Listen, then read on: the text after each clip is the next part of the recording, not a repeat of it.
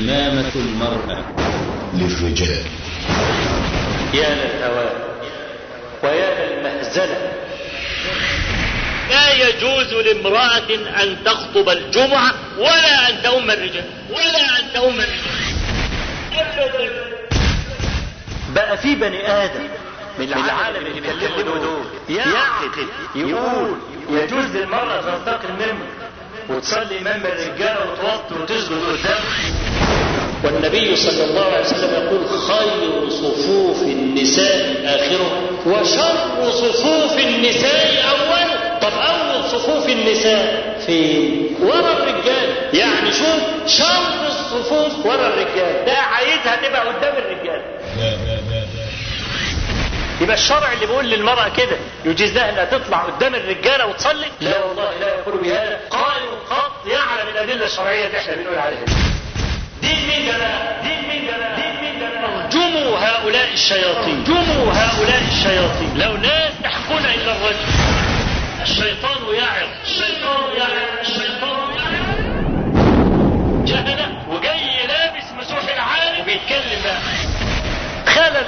ما بعده خلل. ما بعده خلل. ما بعده خلل. إحنا بقى لازم نقف. إحنا بقى لازم نقف. ونبصر المسلمين ومن حقنا.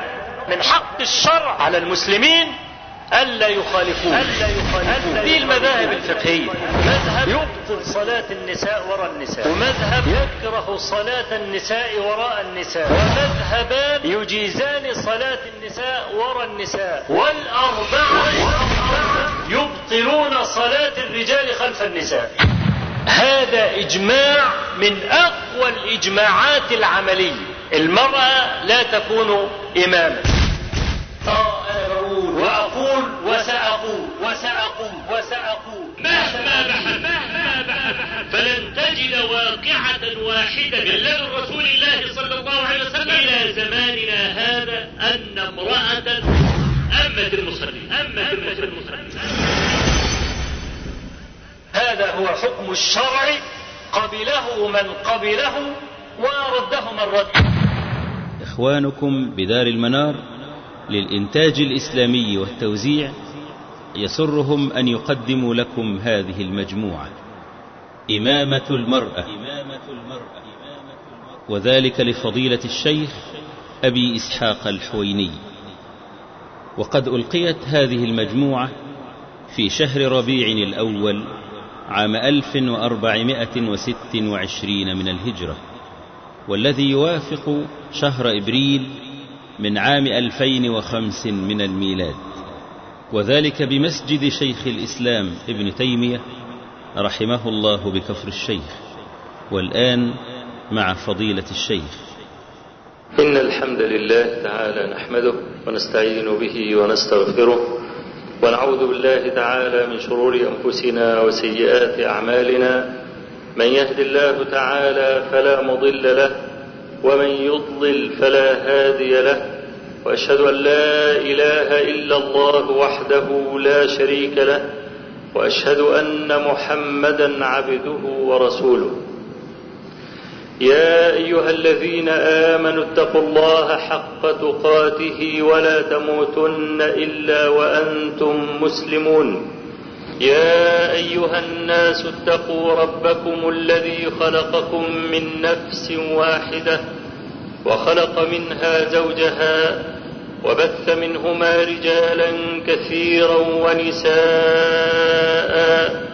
واتقوا الله الذي تساءلون به والأرحام إن الله كان عليكم رقيبا يا أيها الذين آمنوا اتقوا الله وقولوا قولا سديدا يصلح لكم أعمالكم ويغفر لكم ذنوبكم ومن يطع الله ورسوله فقد فاز فوزا عظيما.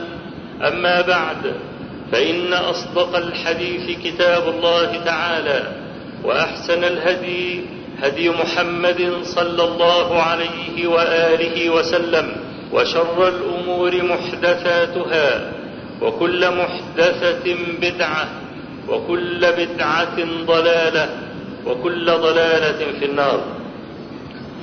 فأجدني مضطرا ما بين الفينة والأخرى إلى أن أترك ما أنا فيه من الكلام عن صفات المؤمنين الست في سورة المائدة لأرد على بعض الهرى التي تنسب إلى هذا الدين المبارك. أيها الإخوة كل كلام خطأ ينسب إلى الشريعة فسببه واحد من اثنتين. إما زلة عالم وإما قول جاهل. وأفرح الناس بزلة العالم هذا الجاهل. حتى إذا أنكرنا عليه وقلنا قولك خطأ قال قال به فلان. ويجعل هذا العالم المخطئ جنة يتترس من ورائها. ثم ينسب الراد عليه إلى بغض العلماء. فإذا تبنى قولا لرجل جليل فاضل لا نشك في فضله ولا في علمه وقلنا أخطأ الشافعي مثلا في كذا يقول بغلط الشافعي. ويثير الجماهير أننا نبغض الأئمة بدليل أننا غلطناه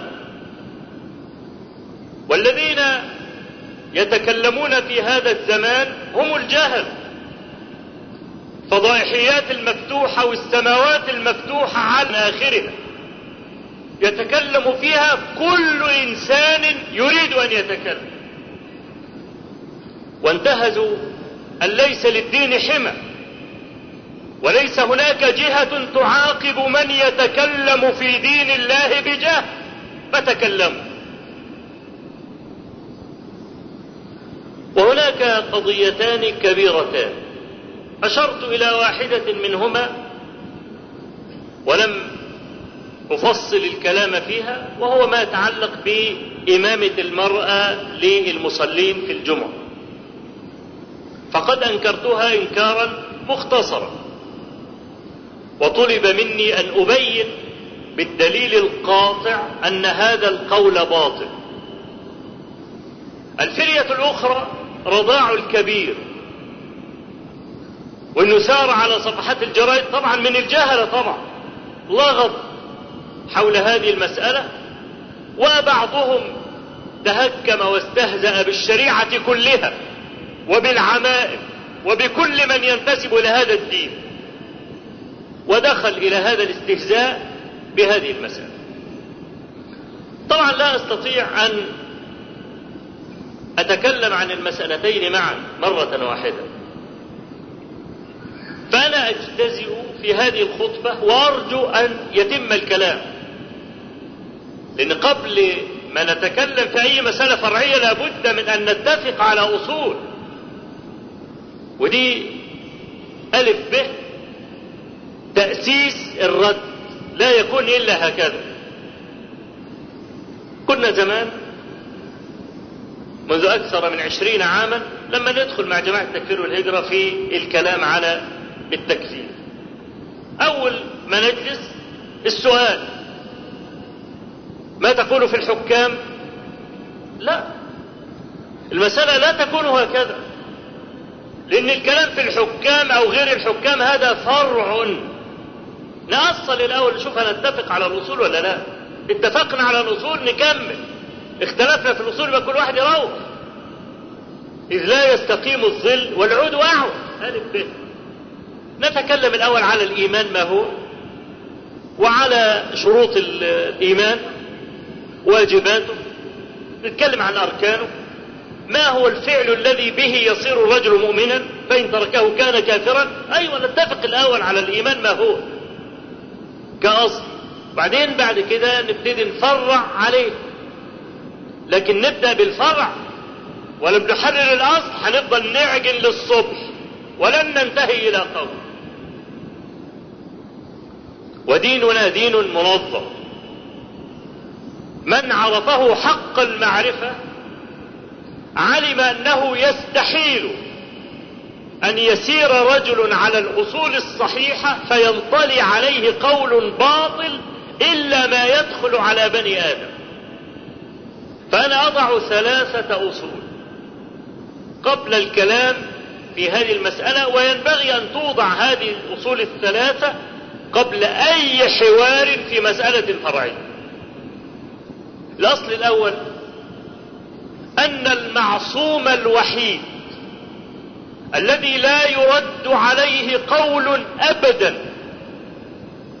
ولا يقال له على جهة الاعتراض لما قلت هو النبي صلى الله عليه وسلم. وأن الله عز وجل أوجب طاعته في المنشط والمكره. وألزمنا قبول خبره وجعل ذلك علامة إيمان. قال تعالى فلا وربك لا يؤمنون حتى يحكموك فيما شجر بينهم ثم لا يجدوا في أنفسهم حرجا مما قضيت ويسلموا تسليما. وقال عز وجل وما آتاكم الرسول فخذوه وما نهاكم عنه فانتهوا. وحذر المخالفين له. فقال تبارك وتعالى فليحذر الذين يخالفون عن أمره أن تصيبهم فتنة أو يصيبهم عذاب أليم. وقديما أراد رجل أن يحرم من مسجد النبي صلى الله عليه وسلم ولا يحرم من ميقات أهل المدينة ذي الحليفة. أراد بركة هذه الخطى من المسجد المبارك إلى ذي الحليفة عدة كيلومترات. سبعة ثمانية. الرجل أراد أن ينال بركة الخطوات يحرم في المسجد النبوي وبعدين يمشي محرما أو في طاعة بدا له ذلك. فذهب إلى مالك رحمه الله يستأذنه ويستشيره في هذا الذي يريد أن يفعله. فقال له لا تفعل فإني أخاف عليك الفتنة فاستغرب الرجل وقال أي فتنة يا أبا عبد الله؟ بضع خطوات أزيدها أبتغي الأجر بها. افتتنوا بها؟ قال نعم. وأي فتنة أعظم؟ من أن تظن أنك سبقت إلى شيء لم يفعله رسول الله صلى الله عليه وسلم. فإني سمعت الله يقول فليحذر الذين يخالفون عن أمره أن تصيبهم فتنة أو يصيبهم عذاب أليم. فهو وحده المعصوم الذي يؤخذ قوله كله ولا يرد عليه منه شيء. وقع على قلب الآن قصة المرأة المباركة التي تزوجها جليبيب. وجليبيب رجل لم يرزق سحنة جميلة. بل يعني كان ربما يكون أقرب إلى القبح. فالنبي صلى الله عليه وسلم أرسل إلى رجل وقال زوج ابنتك جليبيب. زوج ابنتك جليبيبا الرجل ذهب إلى المرأة بيعرض عليها المسألة لا جليبيب يتقدم خاطبا قالت جليبيب. ولم يجد إلا جليبيبا. لقد جاءها فلان وفلان وعدت رجالا. أصحاب الوجاهات وأصحاب الأموال فرفضنا لا الله يعني لا والله ما هتتجوز جليبيب. البنت وراء الستر فقالت لهم أتردون على النبي صلى الله عليه وسلم قوله إني قبلت ورضيت فكأنما رفعت عنهم عبئا ثقيلا. تزوجها جليبيب وبعدين طلع لغزوة من الغزوات. بعد انتهاء الغزوة النبي صلى الله عليه وسلم سألهم هل تفقدون أحدا؟ قالوا لا. عملوا مسح شامل لأرض المعركة. وعرفوا من القتلى هل تفقدون أحدا؟ قالوا لا. قال لكني أفقد جليبيبا لكني أفقد جليبيبا بحثوا عن جليبيب وجدوه مقتولا بجانب سبعة. فوقف عليه صلى الله عليه وسلم. وهو يقول قتل سبعة وقتلوه. هذا مني وأنا منه. ثلاث مرات. يقول أنس راوي خبر. فلقد رأيتها أنفق امرأة في المدينة. بعد ما قتل جليبيب الخطاب واقفين طوابير كل يريد أن يحظى بها. لأن النبي صلى الله عليه وسلم زوجها رجلا هو منه. آه جيل مبارك. لم يغلب. أبدا حتى في غزوة أحد كما تكلمنا قبل ذلك. وكان ابن عباس يناظر من يقول أن المسلمين غلبوا في أحد. يقول بيني وبينكم كتاب الله. ولقد صدقكم الله وعده إذ تحسونهم بإذنه. والحس هو القتل فما غلب المسلمون قط. طالما أني أفردهم ونساءهم على هذا المستوى العالي من تبجيل النبي صلى الله عليه وسلم ومن قبول قول. فهو وحده المعصوم. الذي لا يجوز أن يرد عليه حرف مما يقول. قل للأولى حكموا بقول خواجة قد عششت في قلبه الأهواء عجبا لنا. بالأمس قال الشافعي وسواه قولا ليس فيه خفاء لا تتركوا قول الرسول لقولنا. إن تفعلوا هذا فنحن براء. هو وحده المعصوم فاستمعوا له ودعوا سواه فإننا خطاء. واليوم من عجب أقول لكم دعوا أحكام ميسيو إنها بتراء. لا تتركوا قول الإله لقوله هذا ضلال واضح وشقاء. لقد استقلت مصر واستغنت بما حازت ولما يستقل قضاء. وتواترت كلمات الأئمة ووصاياهم لأتباعهم وتلاميذهم. ومن يأتي بعدهم أن يتركوا قولهم المخالف لقول النبي صلى الله عليه وآله وسلم. ويعجبني أن أذكر هنا ما رواه أصحاب السنن لكني أذكر سياق أبي عبد الله الحاكم الذي رواه في المستدرك لهذه القصة.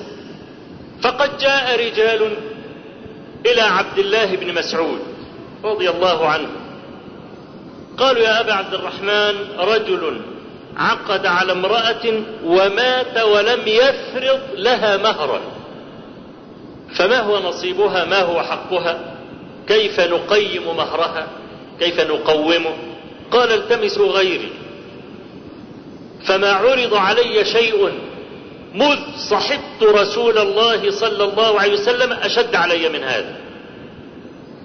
وجعلوا يراجعونه شهرا كاملا وهو يحيل على غيره. حتى قالوا له من نسأل؟ وأنت آخيت أصحاب النبي صلى الله عليه وسلم وأنت أعلم من في البلد. فجعل يشفق على نفسه وقال أنا سأقول قولا فإن أصبت فمن الله وإن أخطأت فمني ومن الشيطان والله ورسوله بريئان منه. أرى أن يكون لها مهر مثلها. لا وكس ولا شطر. ولها الميراث وعليها العدة. عليها أربعة أشهر وعشرة فقام رجال من أشجع. وقالوا شهدنا رسول الله صلى الله عليه وسلم يقول هذا القضاء في بروع بنت واشق. لما تزوجها هلال بن مر ومات عنها قضى مثل قضائك يا أبا عبد الرحمن. قال فما فرح بعد إسلامه كفرحه أنه أصاب حكم النبي صلى الله عليه وسلم. قال الحاكم وسمعت أبا عبد الله محمد بن يعقوب الحافظ شيخ الحاكم يقول لو كنت عند الشافعي لأن الشافعي قال لو صح حديث برعة بنت واشق قلت به. قال لو كنت عند الشافعي رضي الله عنه لقمت على رؤوس أصحابه وقلت له صح الحديث فقل به. تعظيما لجناب القائل صلى الله عليه وسلم. وطبعا لو أحببنا أن نتكلم في هذا الأصل سنتكلم كثيرا وكثيرا جدا. وهو أصل مقرر متفق عليه عند أهل السنة والجماعة جميعا بل وعند أهل البدع. أيضا أن النبي صلى الله عليه وسلم معصوم وأن قوله ماض ويجب الأخذ به.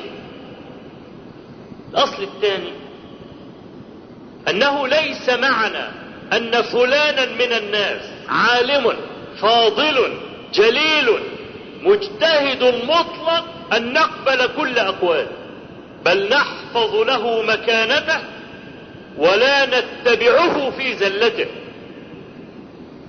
لأن زلة العالم لا لعى لها يقع على أم راسه على طول. العوام لما بيقلدوا العالم أو يتبعونه يجعلون رأيه دينا فلا يتركونه أبدا. وقديما قيل إذا زل العالم زل بزلته عالم.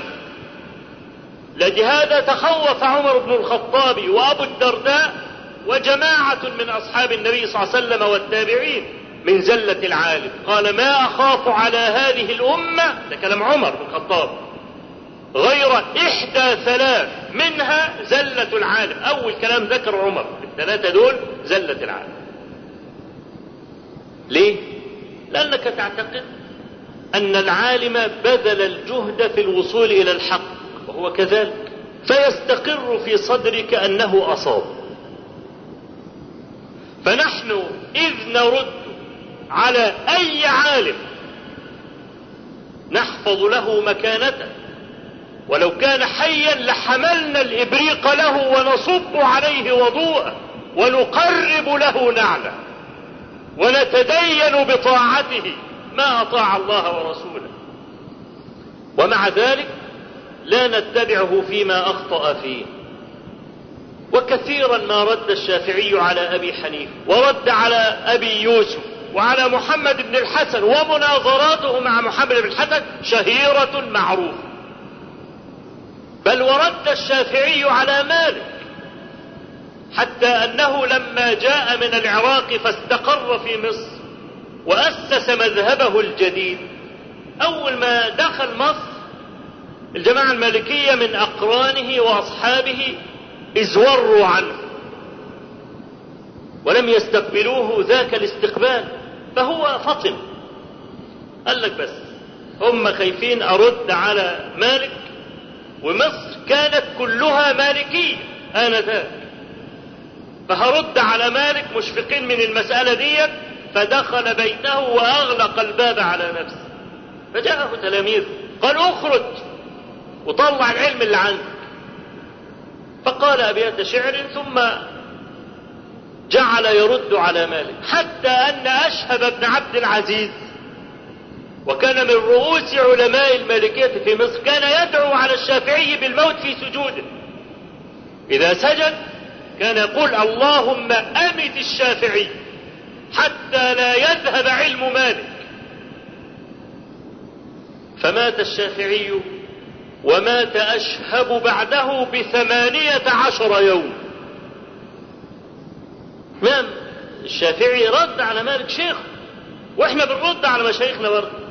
شيخ الألباني رحمة الله عليه وهو من الجلالة بالمكان العالي ولا يخفى على أحد في هذا الجيل فضله ولا علمه ولا نبله وأن هذا الشيخ المبارك صنع في هذا الجيل ما لم تصنعه كتيبة من العلماء وكان رجلا عصاميا قوي الإرادة يأكل من عمل يده وكان صاحب همة نادرة عالية.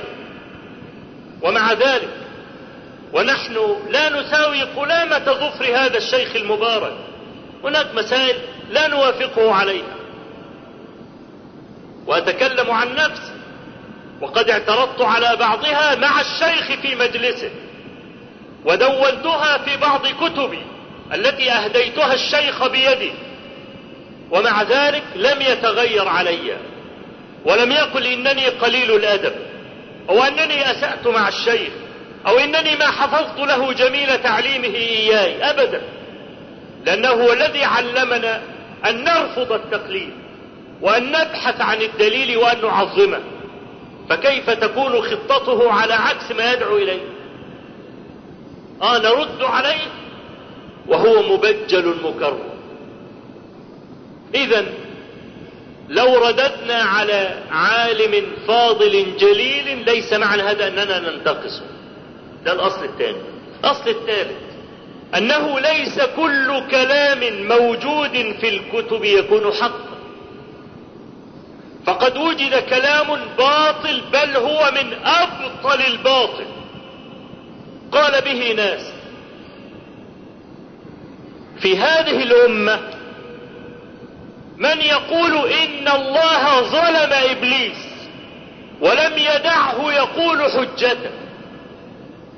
وأن إبليس هو الذي وحد الله أما الملائكة فأشركوا.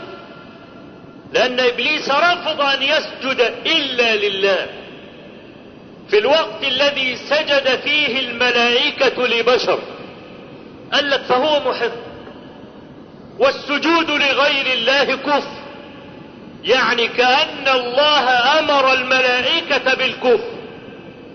في مخابيل بيقولوا كلام زي ده. أفهو حق؟ غلاة المرجئة. ومنهم الشيخ الذين يصفون بالعارف بالله عبد الغني النابلسي من غلاة المرجئة. يقول إن فرعون مسلم. لأن الإسلام عند هؤلاء أن تقول الكلمة. ولو جئت بكل كفر في الأرض.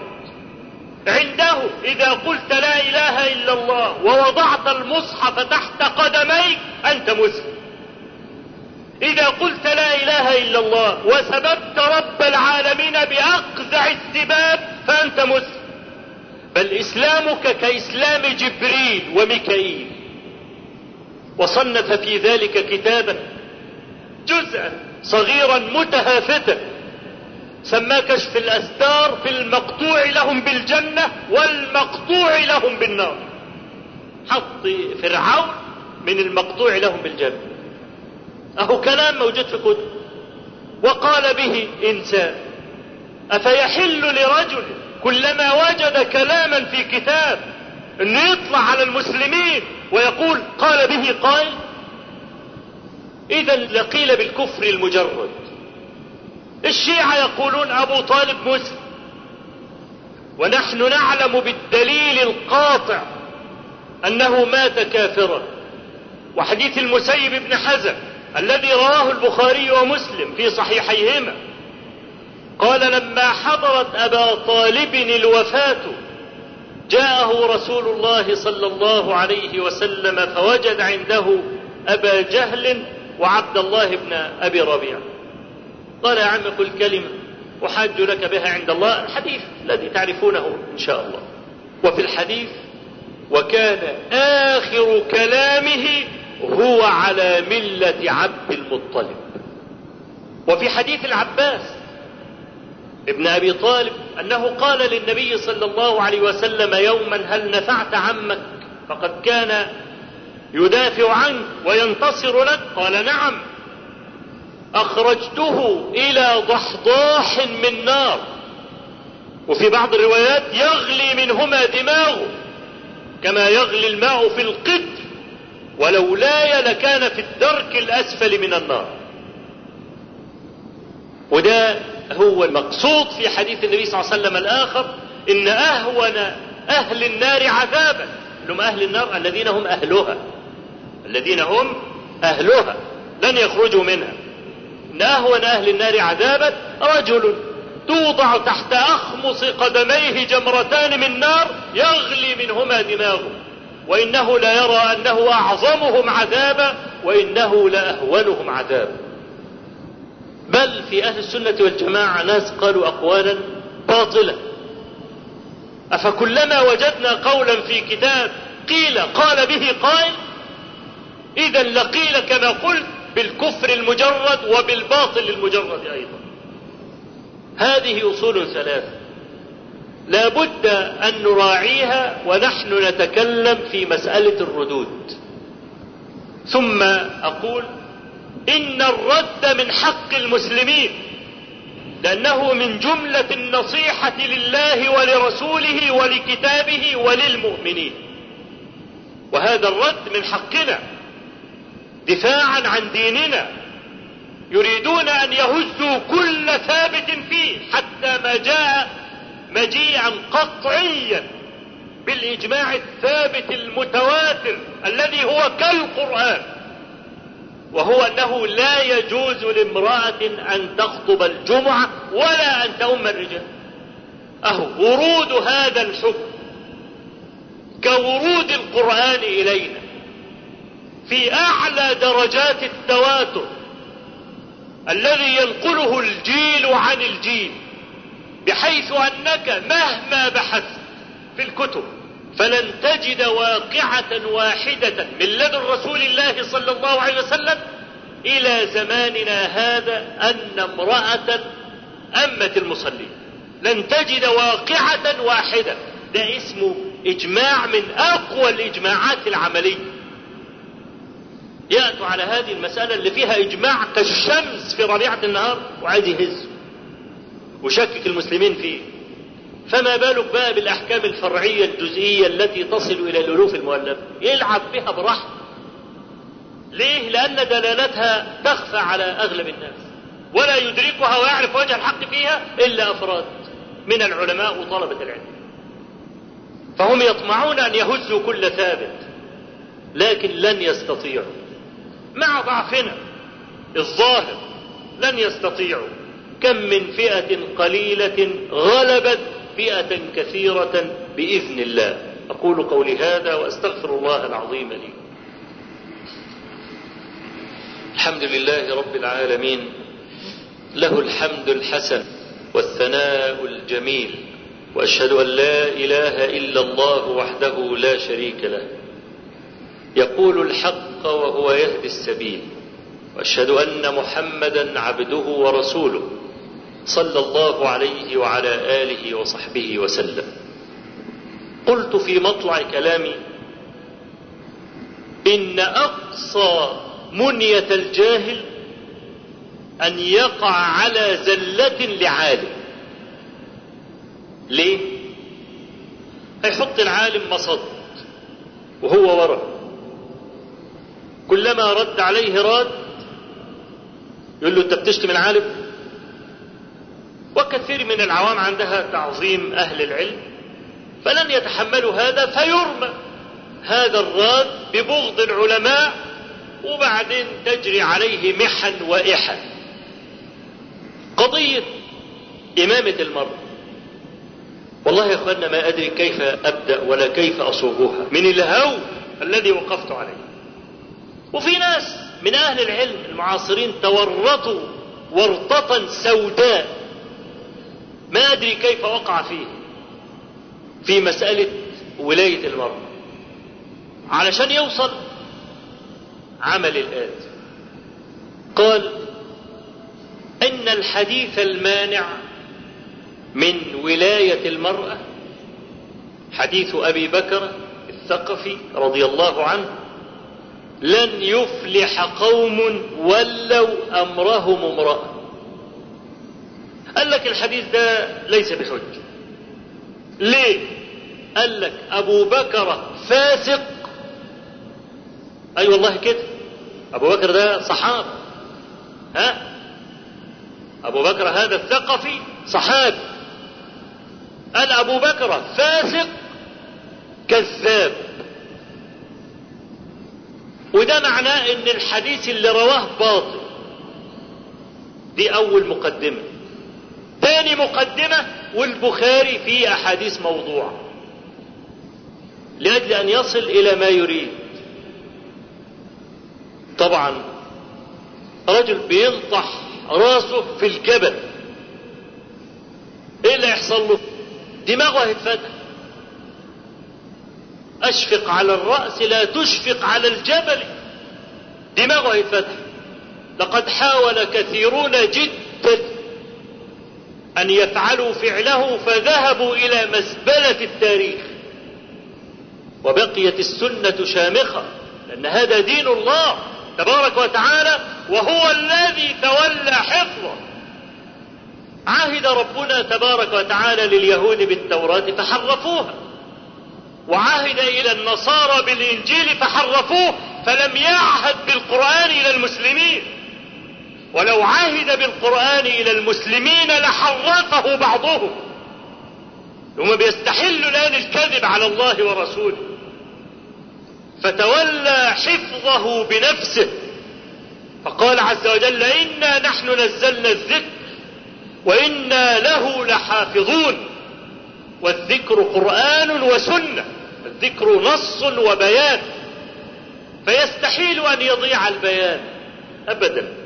الذكر محفوظ بلفظه لا يجرؤ أحد على تغيير حرف ولو فعل ذلك لرد عليه الألوف المؤلفة من جنبات الأرض الذين يحفظون كتاب الله عن ظهر قلب غضا طريا كأنما نزل. والسنة اللي هي بيان القرآن محفوظة أيضا بحيث يستحي أن يدخل في دين الله باطل ينطلي على الجميع فلا يكتشفه أحد. أو أن يعمل كل عن وجه الصواب أو حكم لله ولا يعرفه أحد. لا. إنما قد يخفى على طائفة وتعرفه طائفة أخرى فتبلغه. وللحديث بقية بعد الصلاة إن شاء الله. اللهم اغفر لنا ذنوبنا وإسرافنا في أمرنا وثبت أقدامنا. وانصرنا على القوم الكافرين. اللهم اجعل الحياة زيادة لنا في كل خير واجعل الموت راحة لنا من كل شر. اللهم قنا الفتن ما ظهر منها وما بطن.